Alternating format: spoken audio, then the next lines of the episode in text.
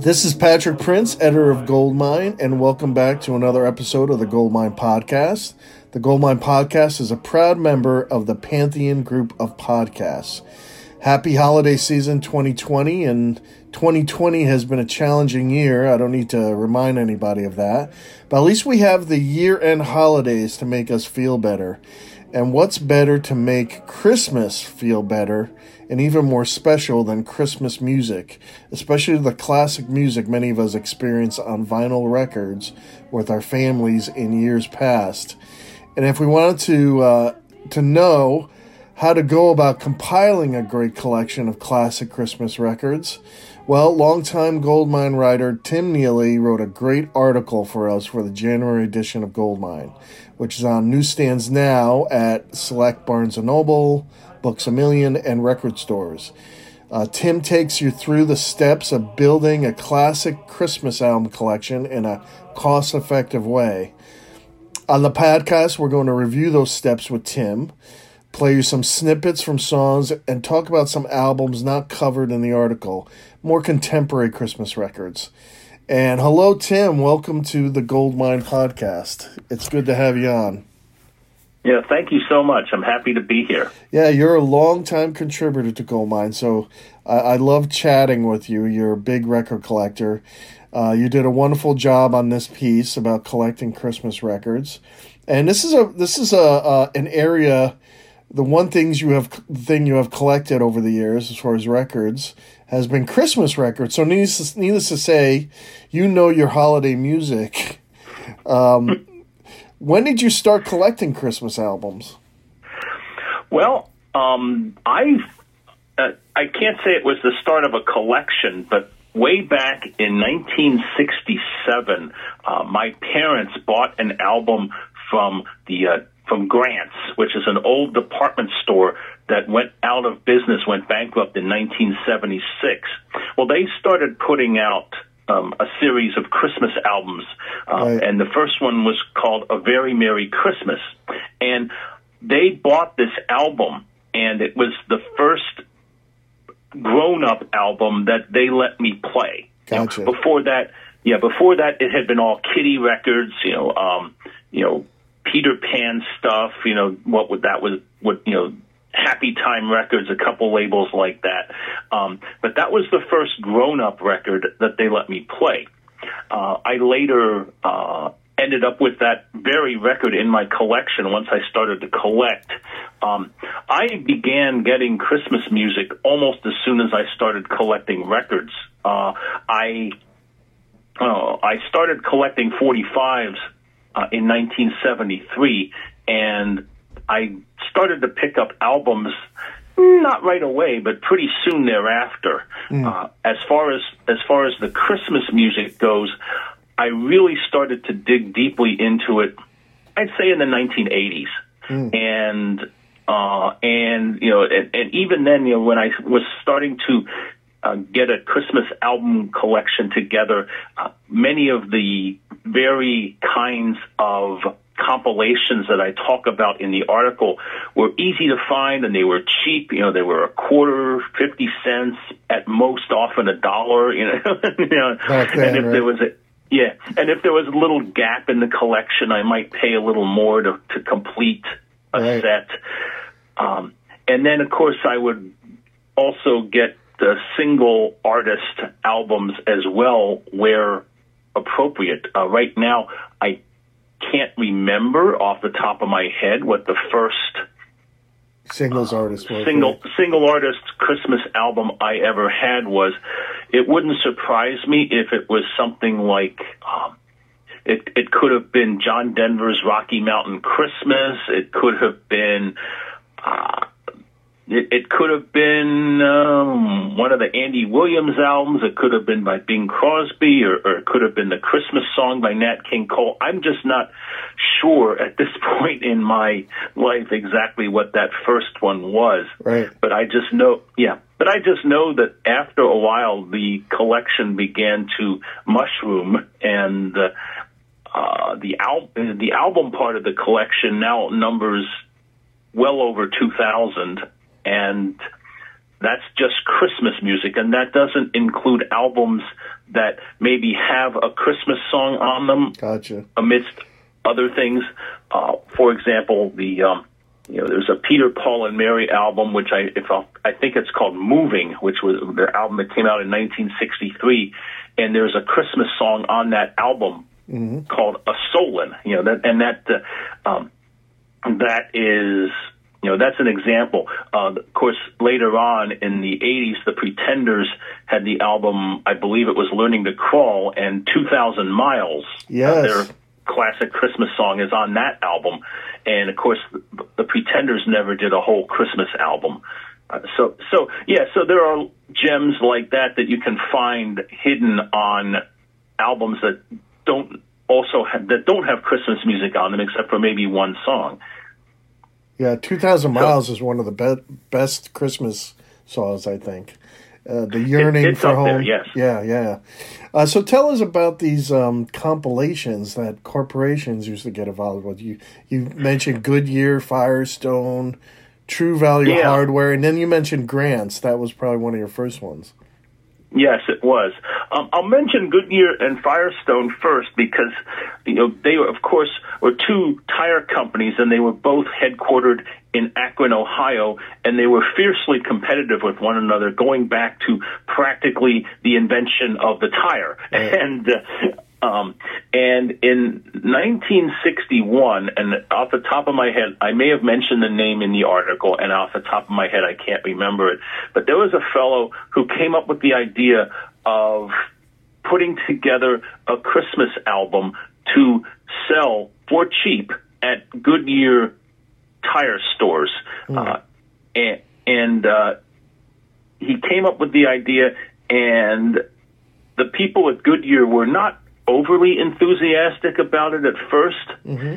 and then and but but he said, you know, if you put it together and you put it in the stores, you have no idea how many copies of this thing you can sell. Hmm. You know, just people people who you know come in the store, maybe they're getting a, a, a you know getting tires, getting a battery, getting you know doing whatever, and they see it at the checkout, and it becomes an impulse buy if it costs little enough. Uh, mm-hmm. Uh, I think the original ones cost a dollar or mm. 99 cents or a dollar 99. They were not expensive at all. So they could easily be an impulse buy. Well, the first year, um, the, this guy, the guy who came up with the idea for Goodyear somehow convinced them to press I believe the number I quoted was 250,000 copies of it mm.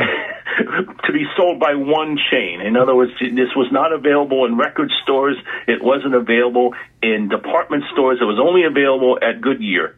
And they got to the point where I think around December 1st of 1961, which is the year the first one came out, Goodyear had to tell its advertising agencies to stop promoting the album in its ads because they had sold out of the entire 250,000 copies. uh, That's great. yeah, that was by December 1st. And and of course, you know, once that happened, the um the idea of course spread elsewhere. Yeah. Um, what what Goodyear did was they worked with uh, Columbia Records hmm. to put together I you know um it was the the earliest ones were fairly classical or light classical in nature. They had a lot of Andre Kostelanetz and uh, Percy Faith and and people like that. Mm. Um, and because I guess you know they were trying to uh, appeal to eh, maybe a little more upscale audience at mm-hmm. that point. Mm. Um, yeah. Now the next year, of course, you know Firestone, seeing what Goodyear had done, they took it one step further. They hmm. actually decided to start their own series of Christmas albums. And what was different about Firestone is they actually hired an, uh, an advertising jingle agency to put them together, and they recorded all new material mm. for the hmm. Firestone albums. And not only that, but they arranged it in such a way that it was almost like a mini cantata. In other words, you would play the whole album and it was like a unified whole. Um, mm. And the back covers had the lyrics on them, and you know, so you could sing along or follow along, whatever the case may be.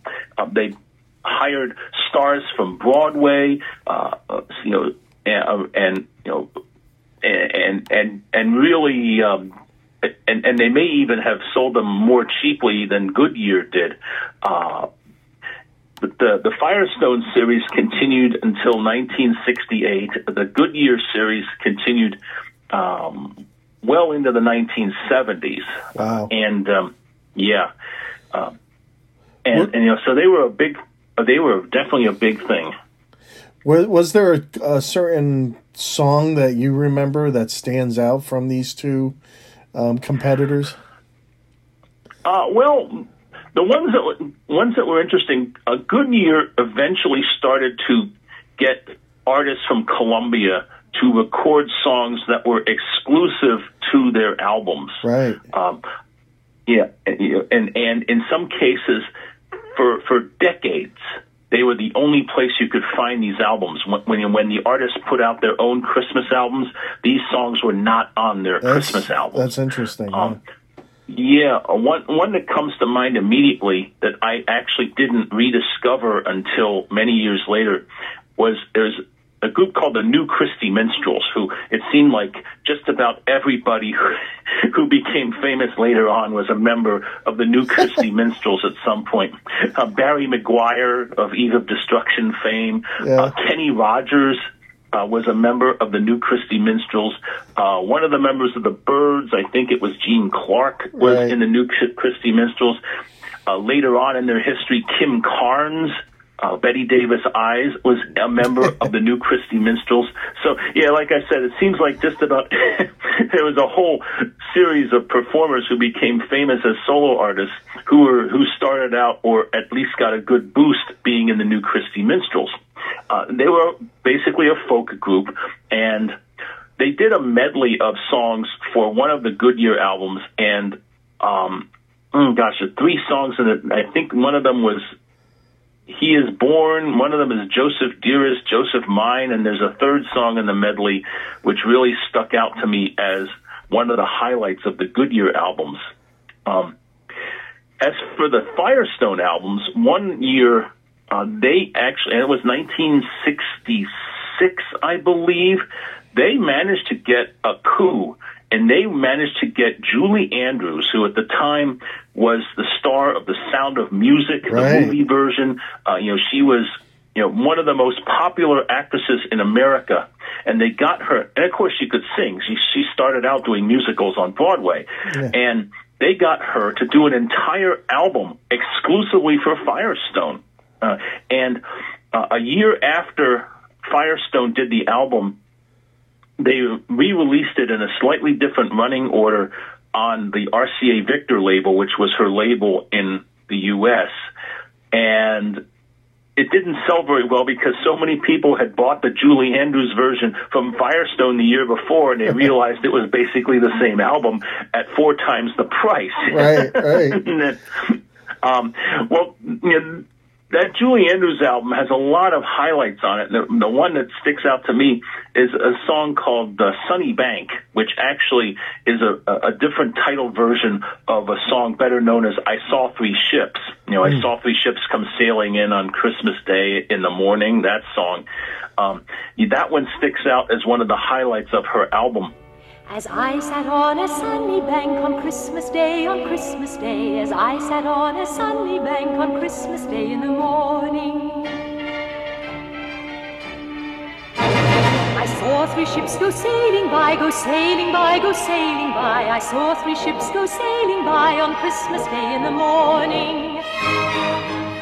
She has a beautiful. And- and she had a, she'll- wonderful voice.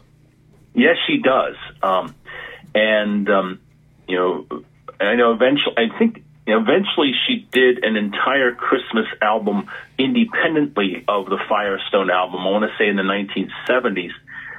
Um, but that one from the 60s still stands out as as being a real highlight. I'm sure artists jumped from like Firestone to Goodyear to True Value Hardware to Grants. Uh, right? There must have been some.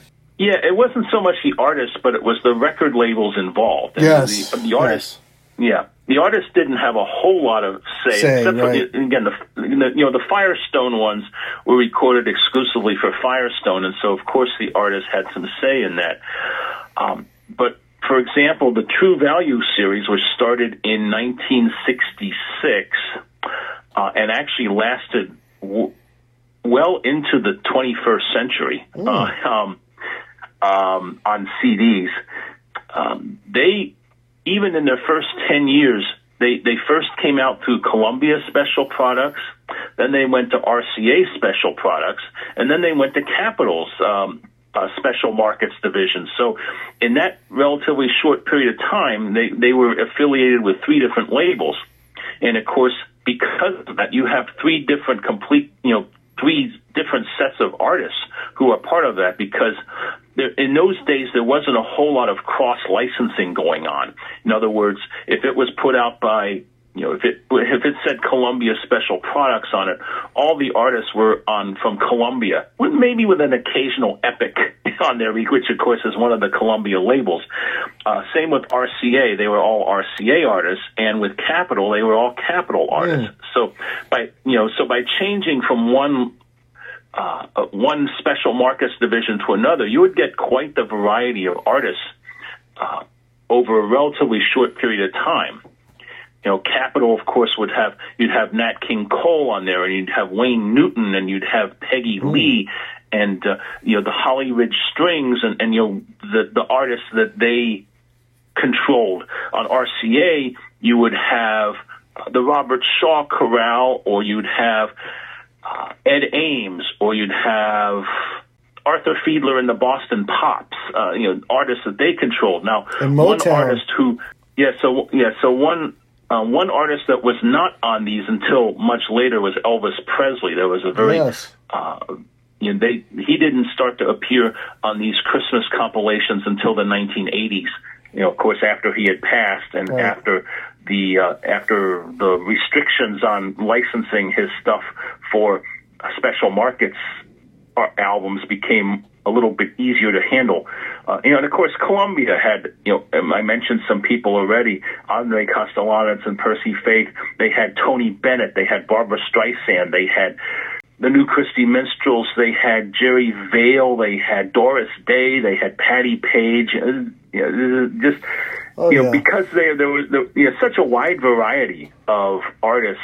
You know, again, and again, True Value. What they did, of course, was they would bounce from one uh, one affiliation to another, and so they would get quite the variety of different artists over a relatively short period of time. Well, that was one of my family's uh, favorites, and I re- remember fondly. And it was called Happy Holidays, right? And Yes. they they sold it at True Value Hardware, but there Yeah. there were some songs on there, as you point out. Um, speaking of Elvis Presley, you said a volume twenty four in nineteen eighty nine um, is scarce on vinyl. I guess it was only a f- Mm-hmm. few were pressed, mostly CDs. Yes. And Yeah, well, yeah, well, actually, actually, volume twenty-four is mostly cassettes. ah, really? Okay. Yeah, cause, 'cause Interesting. true, you know, true. Yeah, because True Value um, mostly is you, know, you don't find a whole lot of True Value hardwares in big cities. They're mostly in small towns, in suburbs, that Yes. kind of thing. And so they they catered to a different audience than. Uh, places that were in in big cities, and so yes, the um, in throughout most of the '80s at True Value, the cassette was the biggest selling format. I didn't know Uh, that. Okay. Yeah, yeah. Vo- You know, volume 24 is, is fairly rare on vinyl, and I'm I've been told it exists on CD, but I I've never seen one. Let's put it that way. Um, volume 25 from 1990 is the first one I know for sure is on a, uh, is on CD. But uh, uh, but yeah, the, many of these were kind of slow to adapt to to changing formats because their audiences didn't necessarily adapt as quickly as the rest of the industry did. Well, you said that there's an Elvis Presley cut on 1990s Volume 24. It's a, a two record set. And there's, Yeah, do you remember the cut? You said this is a rare one. yeah. It the the volume twenty five actually. Oh, Volume 25, sorry. Yeah, yeah, and and it the the track itself isn't rare. but the album is quite rare. Uh, you know, the only copy I've ever seen. Um, I actually, it's uh, you know, I don't know. I remember how many years ago this was. Now it's got to be at least twenty years ago that I did an article for Goldmine specifically on the True Value Hardware uh, Christmas series of records, tapes, and CDs, and that article had a discography in it, and one uh, one person I talked to for the article was actually the person who was in charge of putting those albums together, and uh, he and he actually told me some of the you know, many of which I used in the article, some of the inside stories behind some of the song selection and you know the whole process of deciding well should we make more CDs than cassettes? Should you know should we phase out records? Um, he actually sent me a copy of the volume 25 on vinyl and to this day it's still the only copy I've ever seen is the copy that he sent me. Um, so and again it it's one that I don't know I haven't looked at other people's price guides in a long time so I don't know if it's ever been uh, noted elsewhere, but I know for a long time, even the Elvis Presley collectors, the obsessive ones who collect everything, even if it's a even if even if a compilation has a song that you can find more easily elsewhere, Right. the ones who collect everything, you know, the ones who collect everything did not have Happy Holidays Volume 25 on their list of vinyl records. So, so, so So you definitely So, have something um, special there. Do you know how much it's worth? Uh, I I have no idea. Um, You know, the, the Christmas records in general, as you know, one of the cool things about collecting them is that most of them, you know, most at least the kind I talked about in the article, are not worth very much. Um, Right. You know, they're at, at most. You know, I mean, you can find most of them for even today for under five dollars. Yeah, it's not about- really, even it's not about investing; it's more about a collection, enjoying your collection. Exactly. Yeah. Exactly. It's it's it's, it's if, if you you know if you decided to you know decide to get back into vinyl again, decide you know got a, a decent turntable and want to play something in the background while you're wrapping presents or turning the tree uh, or whatever, just to get in the mood for the season. Uh, you know, having some of these albums. And what's nice about them is a lot of them, of course, only got played a few weeks a year. So Right. a lot of them are still good- a lot of them are still in pretty good shape. Yeah, yeah. even after all these years. I like I like a mention here about uh, the Happy Holidays series. As you said that Sure. there's a Nat King Cole song, "God Rest Ye Merry Gentlemen," which uh, Mm-hmm. was deleted from his Christmas album. yes. So that's interesting. Yeah. God rest ye merry gentlemen, let nothing you dismay. Remember Christ our Savior was born on Christmas Day to save us all from Satan's power when we were gone astray. Oh, tidings of comfort and joy, comfort and joy. Oh, tidings of comfort and joy. Yeah, what happened with it, it, I'll I'll tie both of them in here, and then, of course, Happy Holidays. You know, again, they especially as they got closer to the present, you know, the relative present day, they became more adventurous in the songs that they licensed. But um, but what's interesting about that song, "God Rest Ye Merry Gentlemen," is the original Nat King Cole Christmas album that nobody seems to remember. It was only available for I think three years in its original format. It was called The Magic of Christmas. It had a completely different cover on it, but it had it had most of the same songs as on the familiar album The Christmas Song, except it didn't it did not have the Christmas song on it. Uh, You know, the chestnuts roasting on an open fire, which is probably the song most closely associated with Nat King Cole. Right. Uh, it was not. It was not on that album. He had already done. He had actually by the time that album came out, he'd recorded it twice already for singles. And uh, in so he recorded the album in 1960, and then in 1961, uh, he put out a three-record set through Capitol that was called the Nat King Cole Story, and basically covered his entire career from the from the war to World War II period right up to what he was doing in 1961. And for that album, he re-recorded many of his older songs. And one of the songs he re-recorded was the Christmas song. And it was it was the first time that he recorded it in stereo because the last time he had done it uh, was in 1953 and it was recorded to mono, in other words, in monaural sound. And um, it, by 1963, I think people were wondering why the Christmas song wasn't on his Christmas album. And so Capitol reconfigured the album to add the Christmas song to it. but then they realized it would, in, and they, but they realized that it would be it was already a 14 song album and they realized it would be too long with 15 songs on it. And so to put the Christmas song on it, they removed uh, God Rest Ye Merry Gentlemen, I think is the song we are talking Right, about. And, it is. And, and so, so for a long time, that was kind of one of the lost Nat King Cole songs. Right, right. And what's interesting, again, of course, is that you know True Value Hardware licensed it for one of their Happy Holidays albums, I believe, in the 1980s, which was pretty remarkable that someone remembered that and uh, put this Very long smart. lost Nat King Cole song. Right. Yeah, very smart, absolutely. Um, you know, the song has, of course, reappeared, and there have been many different variations of Nat King Cole Christmas CDs and and streaming playlists over the years. Uh, so that song's not nearly as lost as it once was, but certainly in the 1980s, it was kind of a forgotten Nat King Cole song because it was no longer on the version of the Christmas song album Right. that you could buy in the stores. Right. Now, now the next uh, thing is grants. Now you were, you remarked that True Value Hardware was mostly in, uh, say, suburban or more rural areas. Now grants, Mm-hmm. I remember being in my suburban town in a shopping center. Yes. Uh, five and dime. They were kind of like, I guess you Yep. would call it Woolworths or Kmart, right?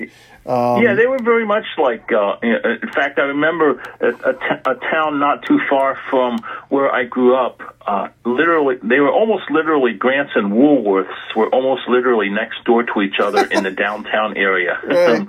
Um, they were they were a couple stores apart, but they were right there. And then there was another shopping center, as they called them back then, uh, where. Uh, Grants was in one part of the shopping center, and Woolworths was just down the uh, just down a short walk from the Grants. There were Right. again about four or five stores between them.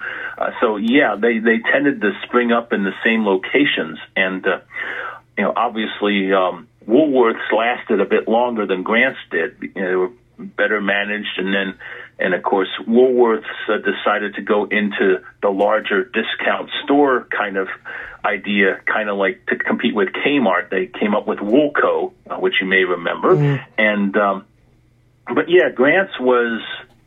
Uh, yeah, I, I I definitely remember going to Grants and um, when Oh, I was yeah. a kid, and in fact, I used to. Well, that's where my parents used to take us to visit with Santa Claus was to Grants. A- And the great thing here about their albums, they were a little late to the game because the first volume Right. was 67. But Right. you mentioned that for almost 15 years, the only way to get Simon and Garfunkel's version of the Star Carol was on a Grant's compilation. That's correct. Uh, which for a few years made it um, a little bit more uh, collectible than most of the other most of the other chain store um, Christmas albums. Uh, I, I I think you know it's it's one of those instead of people paying five bucks at most for it, people might pay ten or fifteen dollars for it Right. because of that one, that one Simon and Garfunkel song.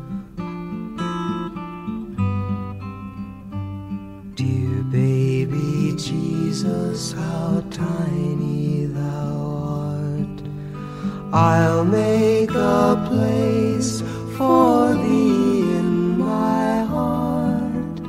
And when the stars in the heavens I see,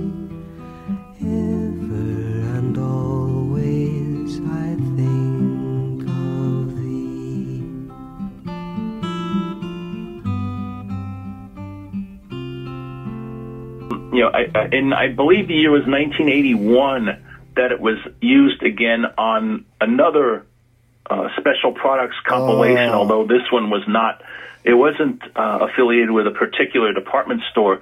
It was called Dreaming of a White Christmas, and that one was in print for so long that it actually showed up on CD in the early '90s. Uh, that exactly Yeah. that same uh, that same compilation with the Simon and Garfunkel song on it. Right. And you know, people probably plopped down about you know five bucks for the CD at the so- you know at the discount store, and had no idea they were getting a rare song.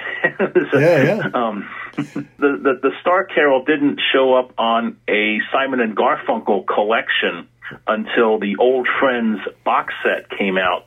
Uh, was it 97, 98, something in that era, um, where uh, it, it it turns out they actually had recorded two Christmas songs, and the other one the other one was, had been left in the can since 1967, and the first time that one showed up was on the Old Friends box set. It was a version of God Rest Ye Merry Gentlemen, oddly enough, that they titled Comfort and Joy in their arrangement.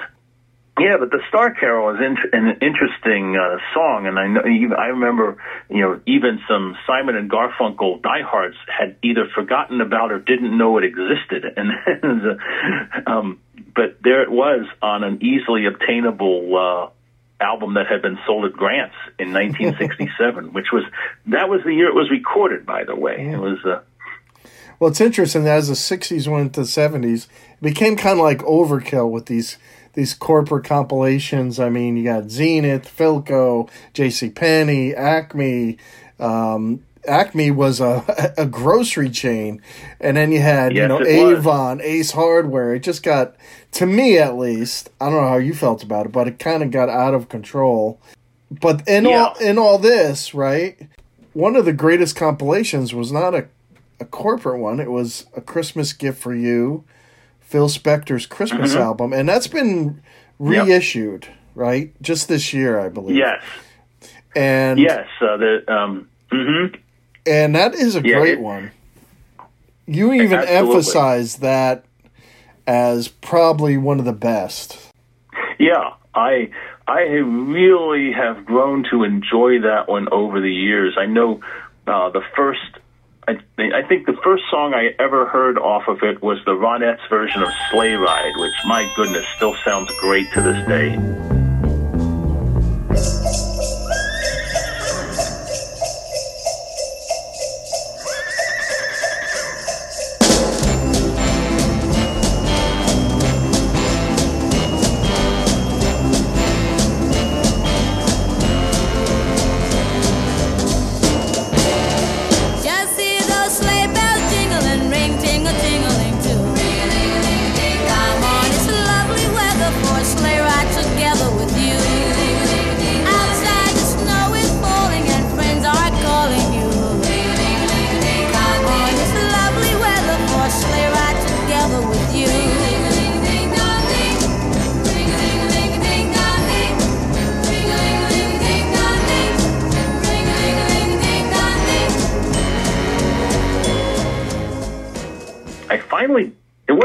Easy album to find, uh, and because it kept going in and out of print every Yes. several years, and and I I finally found a copy in in the I want to say the late 1980s, and it was one of the reissues.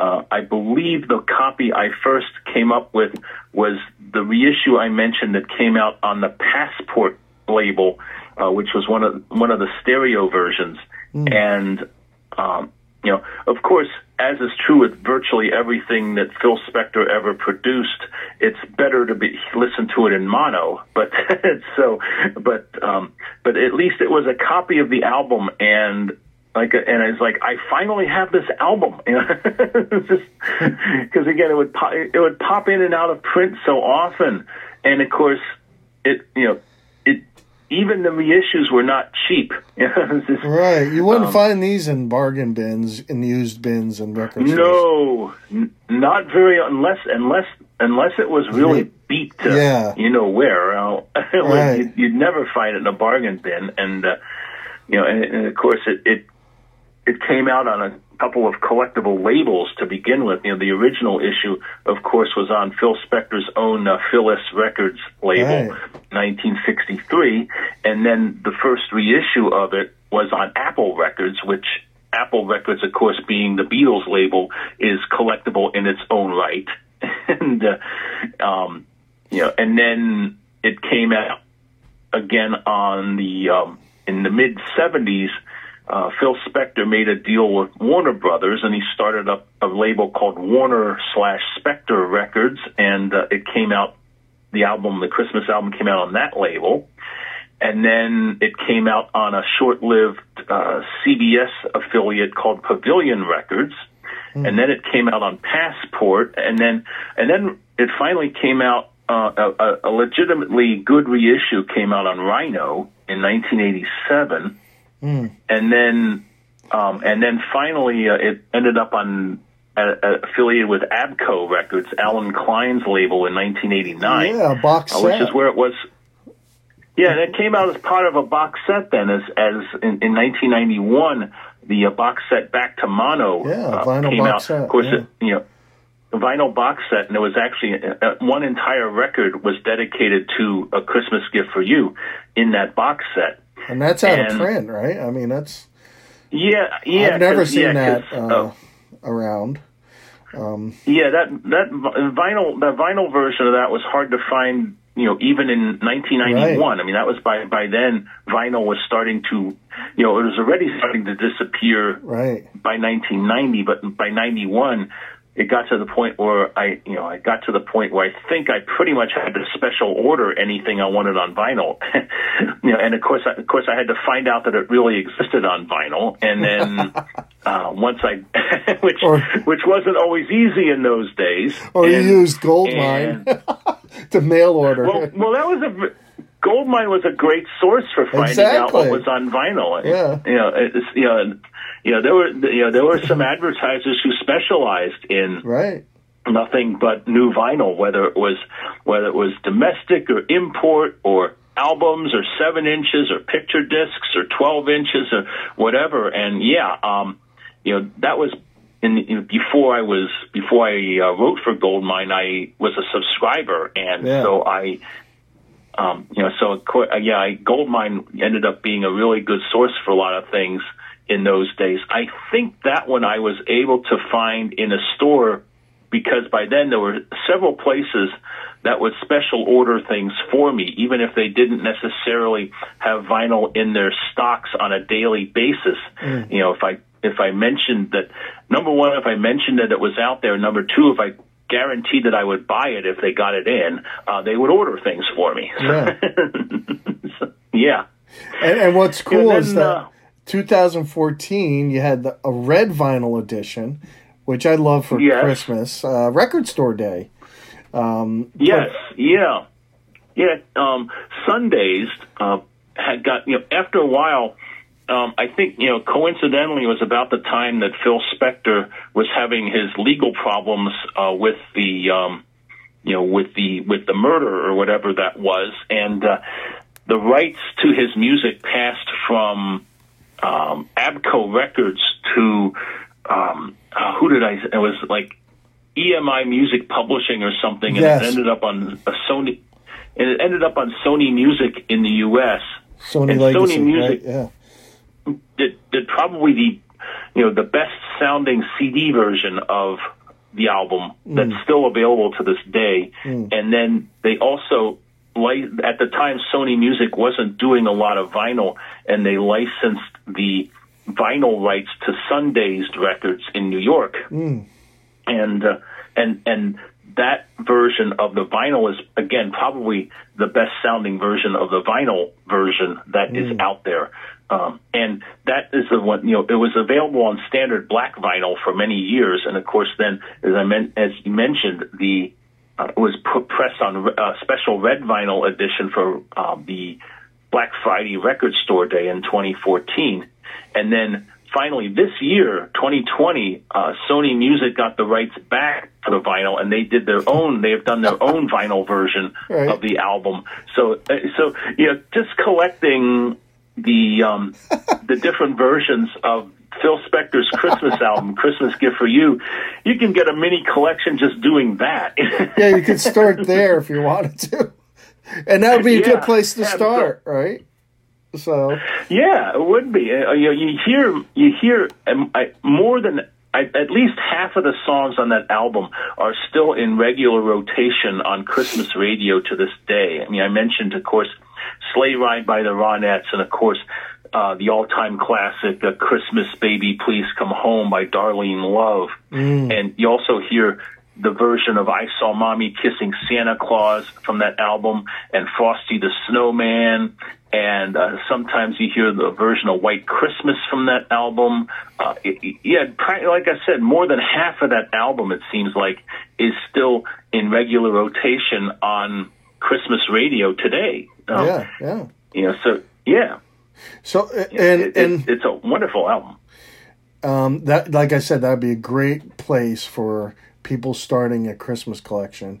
And another Absolutely. one great thing in this article is you point out single artist albums. Now there's hundreds, if not thousands, of artists that have recorded Christmas albums, Yes. but you picked out some good ones uh, that I really liked, like Bar- Barbra Streisand, and one that was popular around my house when I was a kid was Andy Williams. So Barbra, um, as far as Barbra, you said the easiest one artist Christmas album to find cheap is a Christmas album by Barbra Streisand. That's that's about right. that's, uh, that that album was in print. Well, was released in 1967, and it was in print for decades. Uh, and uh, and it, it just seems like every time I wander into it, it's been a while since I've done this, but every time I wander into uh, a, a thrift shop. It seems like there's at least one copy Yes. of a Christmas album. you know, whether it's you know, it's rarely a, an original pressing anymore, but it's it's usually a pressing from the 70s or maybe it's one from the 80s. That you know, the ones from the 80s all have barcodes on the back cover. You know, they Columbia, of course, changed its record label in 1970, and so you you know that that's an easy way to tell a 70s pressing. Um, it yeah, it, it's an album that yeah. Now, just because it's cheap doesn't mean it's a bad album. It, it was. Oh, absolutely.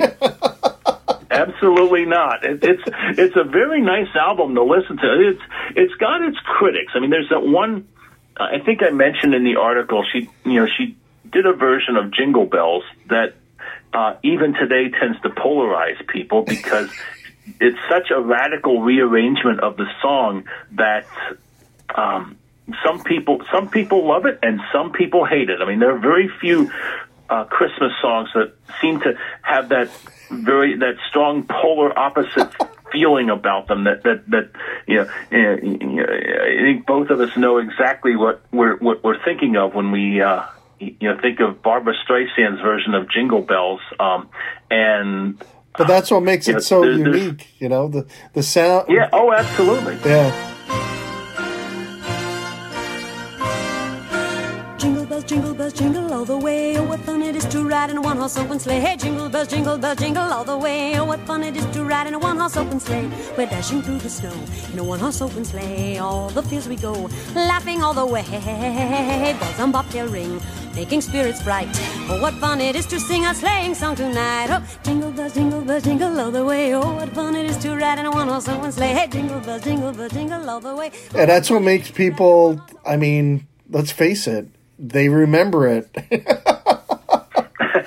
yes, whether they want to or not, they remember it absolutely. exactly. But it, like I, I said about my family in the 60s, um, you know, I think he released this in 63, right? The Christmas, uh, the Andy Williams Christmas album.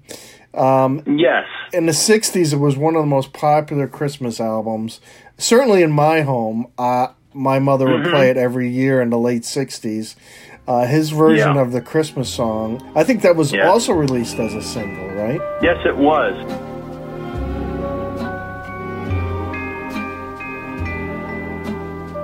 Chestnuts roasting on an open fire. Jack Frost nipping at your nose. Yuletide carols being sung by a choir, and folks dressed up like Eskimos. Everybody knows a turkey and some mistletoe help to make the season bright. Tiny tots with their eyes all aglow will find it hard to sleep tonight. They know that Santa's on his way. He's loaded lots of toys and goodies on his sleigh.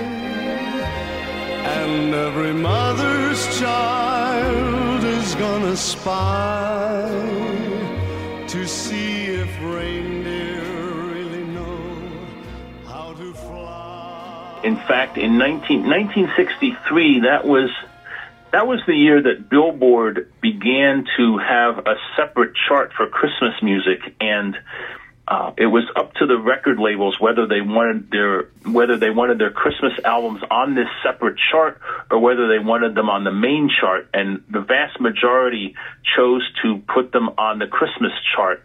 Um, and that Andy Williams album uh, was the biggest new Christmas album of 1963, and the single of the Christmas song was the biggest selling Christmas single of 1963 of new music. Even though because their label, his label Columbia, chose not to have it chart on the Hot 100, we don't really know in retrospect just how big it was, but it, you know, like it was the number one song on I think through the entire Christmas season of 1963. Now, uh, oh, interestingly, nine, there were so many great, you know, great songs that were released in 1963. Uh, Pretty Paper by Roy Orbison came out in 1963. Um, Little Saint Nick by the Beach Boys came out in 1963. Um, of course, that's the year that Phil Spector's Christmas album Right. came out was 1963. So, um, and and that's just the ones off the top of my head that, that you know that live on to this day.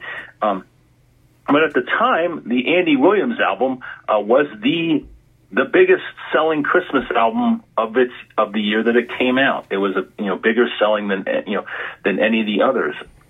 And what's interesting, even though of course the Christmas song was the single, the um, the songs that today are best known from that album were two songs that were not singles at the time. Uh, of course, one of them was "It's the Most Wonderful Time of the Year." Oh yeah. and the other yeah and the other one is the the, the medley of happy holiday with the holiday season uh, which uh, and you know in fact both of those songs i in fact i just just yesterday i was looking at the current hot 100 in billboard and both of those are in the top 50 on the hot 100 right now Yet the Christmas song wasn't, huh? Yeah, yeah. Um, you know, the, you know, if, if several years ago, Billboard changed its chart rules that allow it allowed Christmas songs to return to the Hot 100 if they if if they if they got enough airplay and Right. sales and streams and whatnot. And in fact, um, you know, of course, Mariah Carey's uh, "All I Want for Christmas Is You" is now the number one song. Interesting. Um, and uh, and in fact, this week the new chart there are five Christmas songs in the top ten, and I and I I think there there's at least there's almost there's got to be close to twenty in the top fifty. It's it's it's and it's it's yeah, just it's still amazing. a big business. It's still a big business. Uh, I can't. Uh, I think of so many artists that have done Christmas stuff. Um, now, Yeah. so that gives a good segue into contemporary artists, which you didn't cover. We could do that uh, next year, but uh, contemporary artists like Mariah Carey and rock and roll Christmas Yes. records. You had not only do you have Mariah Carey, but you got Bruce Springsteen, U2. You mentioned the Pretenders. All have great Christmas songs. Um, there's been great Christmas rock and roll compilations. The most popular is probably "Do They Know It's Christmas?" though, right? From Band Aid in 1984.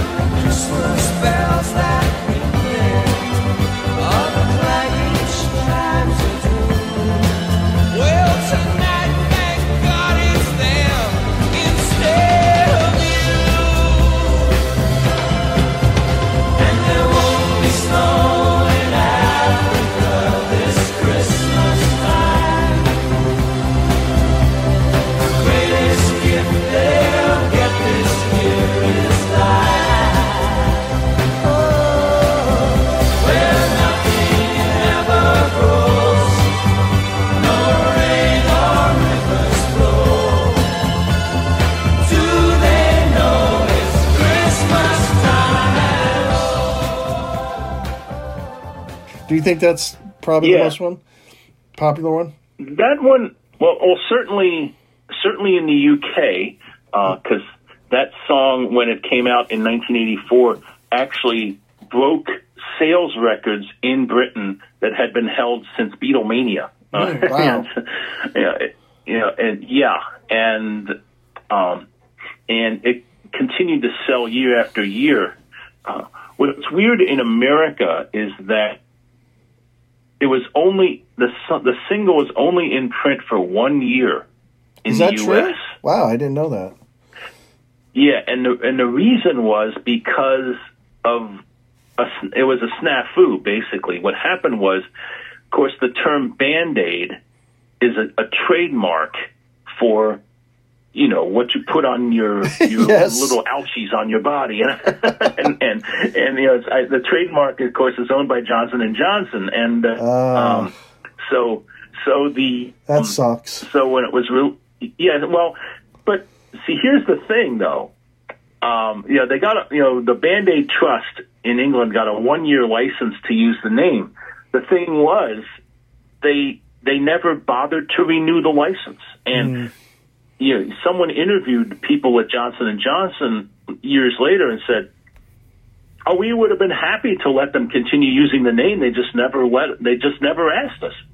so you, know, you can't really, you know, you can't really blame. You know, This is not, uh, you know, you can't really blame corporate America for that one. You just, Right. you know, you blame, uh, you know, you know, you know. By this time, of course, Bob Geldof was, you know, is still, you know, you know, still involved in, you know, counting the proceeds, and of course, Live Aid had happened, Right. and all that other stuff, and and so it was more of an omission than anything else. Um, and it, so it took a long time. You know, the the Band Aid song is you know the is on numerous compilations in England, but it's on only a handful here in the U.S. and that's Right. Primarily you know primarily why I think the um, I remember at one time that the only two CDs that were released in the U.S. in which you could find uh, "Do They Know It's Christmas," one of them was the very first American version of "Now That's What I Call Christmas," um, and the other one was a greatest hits album by Midge Ure. Interesting. yeah, um, it's and, and it's funny because Christmas has crossed genres like in, crossed into heavy metal. I mean, Twisted Sister has done a lot of Christmas music, uh, heavy metal Yeah, Christmas. yeah. So it it's popular with yeah, all and- walks of life. Yeah, well, yeah, and and with Twisted Sister, there's two interesting stories that involve Christmas music. Uh, think about this; their their their best known song, "We're Not Going to Take It." Right. It's actually loosely based on "O Come, All Ye Faithful."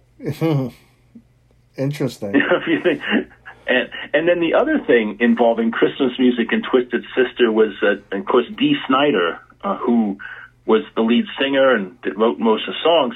Um, in the 1990s, uh, his wife asked him, you know, ba- you know, basically, you know, he asked her, "What what what can I give you for Christmas?" And she said, um, "Write me a Christmas song." And and then so and so he did. He's at first he had a hard time because you know by then he was wondering, well, what uh, what can be said about Christmas that hasn't already been said? well, he, he you know he finally came up with a song, and he and some friends of his they re- they went to a professional recording studio and recorded it. And there was a producer by the name of Rick Wake. Um, to be careful that, not Rick Wakeman, but Rick Wake, Yeah. who helped him, who helped him produce the song. And he made made a copy of it, and of course, and gave it to his wife for Christmas, and she loved it. Well, what Dee Snider didn't know was that Rick Wake had kept a copy of the song for himself. well, uh, several uh, several years later, Rick Wake was working on a Christmas album and submitted Dee Snider's song for this Christmas album uh, without telling the artist who Dee Snider was and what his what he was famous for. Uh, and the artist loved the song and recorded it on for the Christmas album, and this became one of the biggest selling Christmas albums in the history of the genre. And I'm talking about Celine Dion, and the album is called These Are Special Times. and the song is called "The Magic of Christmas Day."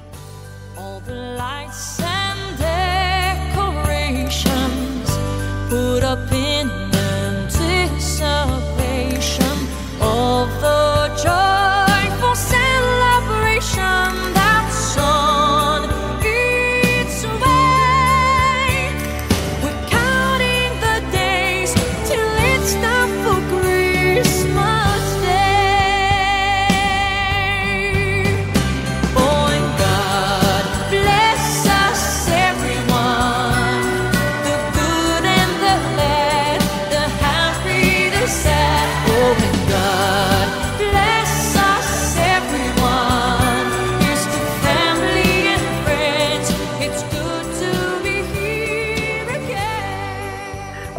that album, I, I think, worldwide has sold more than 10 million CDs, That's and um, came out in 1998. And and um, you know, and of course, and Dee Snider had no idea that this song had even been submitted for this album until until he was told that it was going to be on the album.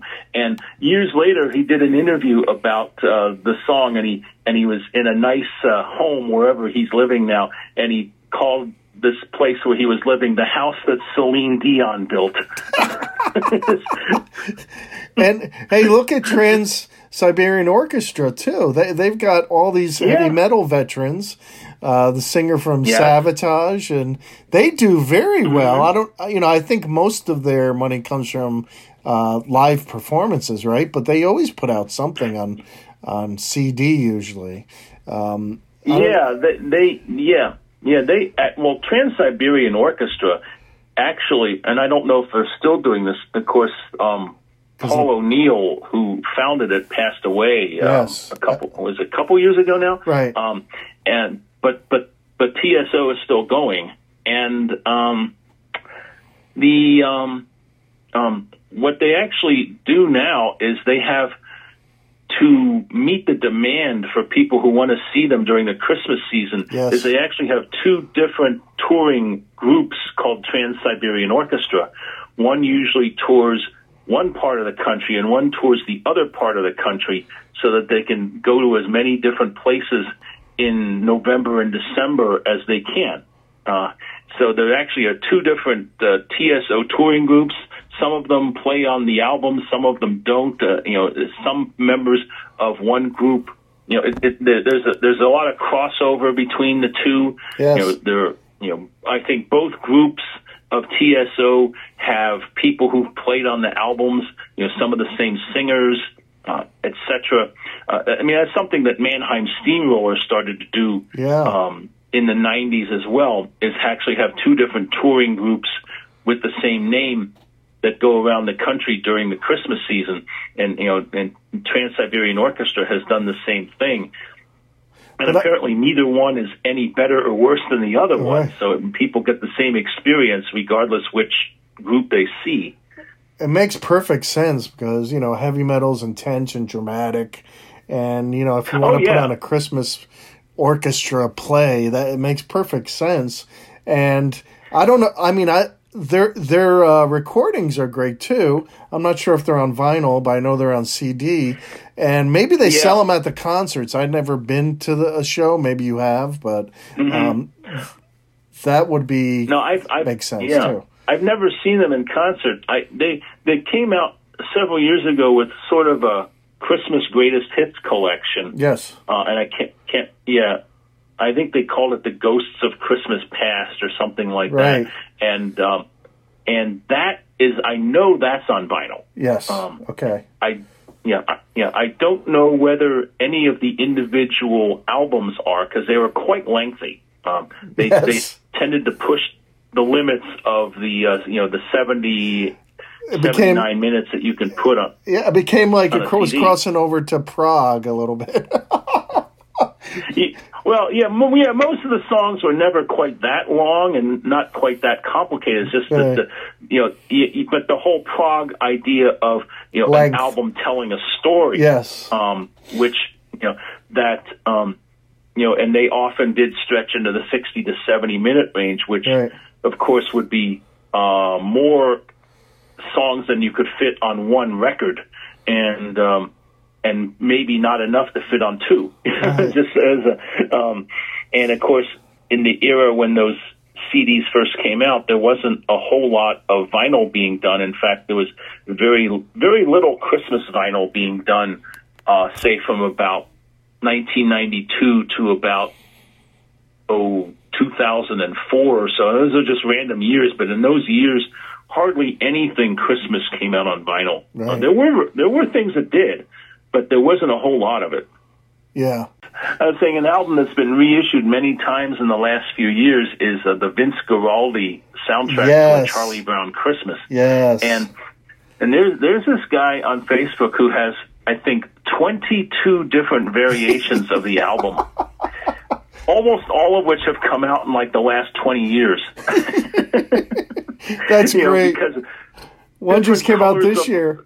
So- yeah, a new one came out. Yeah, different colors of vinyl. Yeah. You know, there'd be a ver- version that was only at Barnes and Noble, a version only at Walmart, a version only at Target, uh, a version only at um, Newbury Comics, a version only at Amoeba. You know, all the different places. That's a- that's and, and there'd be picture discs, colored vinyl. Um, you know the whole nine yards. It just and and almost all of them again have come out in like the last you know ten to twenty years. and that's a future. hey, that's a future story, Tim, right there. Um, yeah. you could talk Yeah, to the I- guy. yeah, it, it kind of makes me glad I got off the treadmill because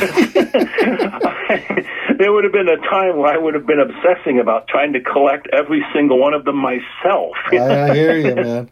Uh, I have someone do the same with other vinyl that's not Christmas, um, like the Tijuana Brass, you know. Um, oh yeah, but uh, thanks, Tim. I could talk forever uh, with you about vinyl and Sure. records.